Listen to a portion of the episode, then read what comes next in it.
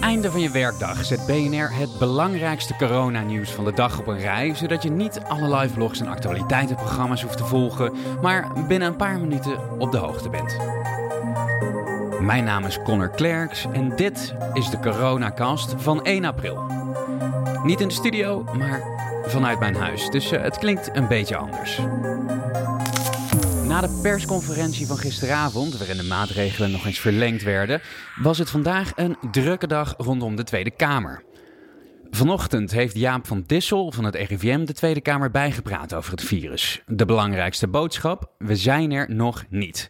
Het blijft cruciaal om de beperkende maatregelen, oftewel eh, de intelligente lockdown, vol te houden. Uh, we nemen maatregelen die effecten hebben en het gaat er nu om dat we het, uh, dat we het volhouden. Naast Van Dissel was ook Diederik Gommers in Den Haag, de voorzitter van de Nederlandse Vereniging voor Intensive Care. Het betekent voor een IC-verpleegkundige dat je vraagt of een IC-verpleegkundige die gewend is om voor maximaal twee patiënten te zorgen, vragen wij nu om voor drie en misschien wel vier patiënten te zorgen.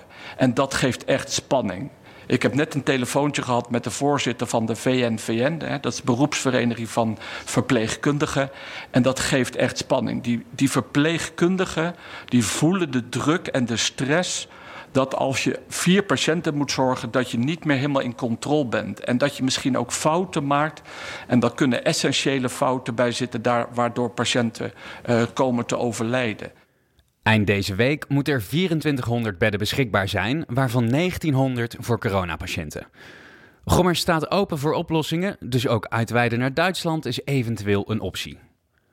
De Tweede Kamer is op het moment van opnemen in debat over de maatregelen omtrent corona. De Kamer blijft bezorgd over een naderende code zwart op de IC's.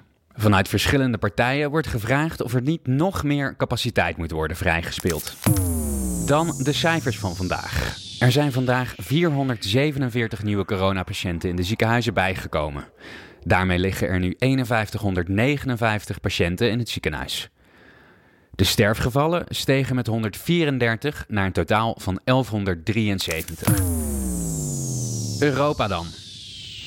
De Europese Commissie wil 80 tot 100 miljard euro aan lidstaten lenen om te helpen met de financiering van werkloosheidsuitkeringen. De maatregel is onderdeel van een groot economisch herstelplan en dat is niet zonder reden. Naast de staatsschuld is inmiddels ook de werkloosheid in de EU heel hard aan het stijgen door de coronacrisis. Slecht nieuws voor kattenbezitters dan. Want uh, katten die zijn mogelijk toch gevoelig voor COVID-19. Er is nog maar weinig informatie en er moet nog wetenschappelijk bewijs komen, maar toch zijn er indicaties dat katten gevoelig zijn voor corona en het ook op andere katten kunnen overdragen. Voor zover bekend zijn besmette katten voor mensen niet gevaarlijk. Ten slotte naar Turkmenistan. Er wordt wel eens gezegd dat de aanpak van de coronacrisis per land nogal verschilt.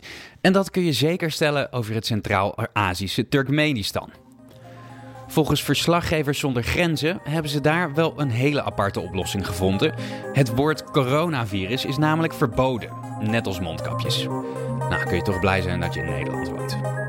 Dat was hem voor de coronacast van 1 april. Morgen hoor je ons weer.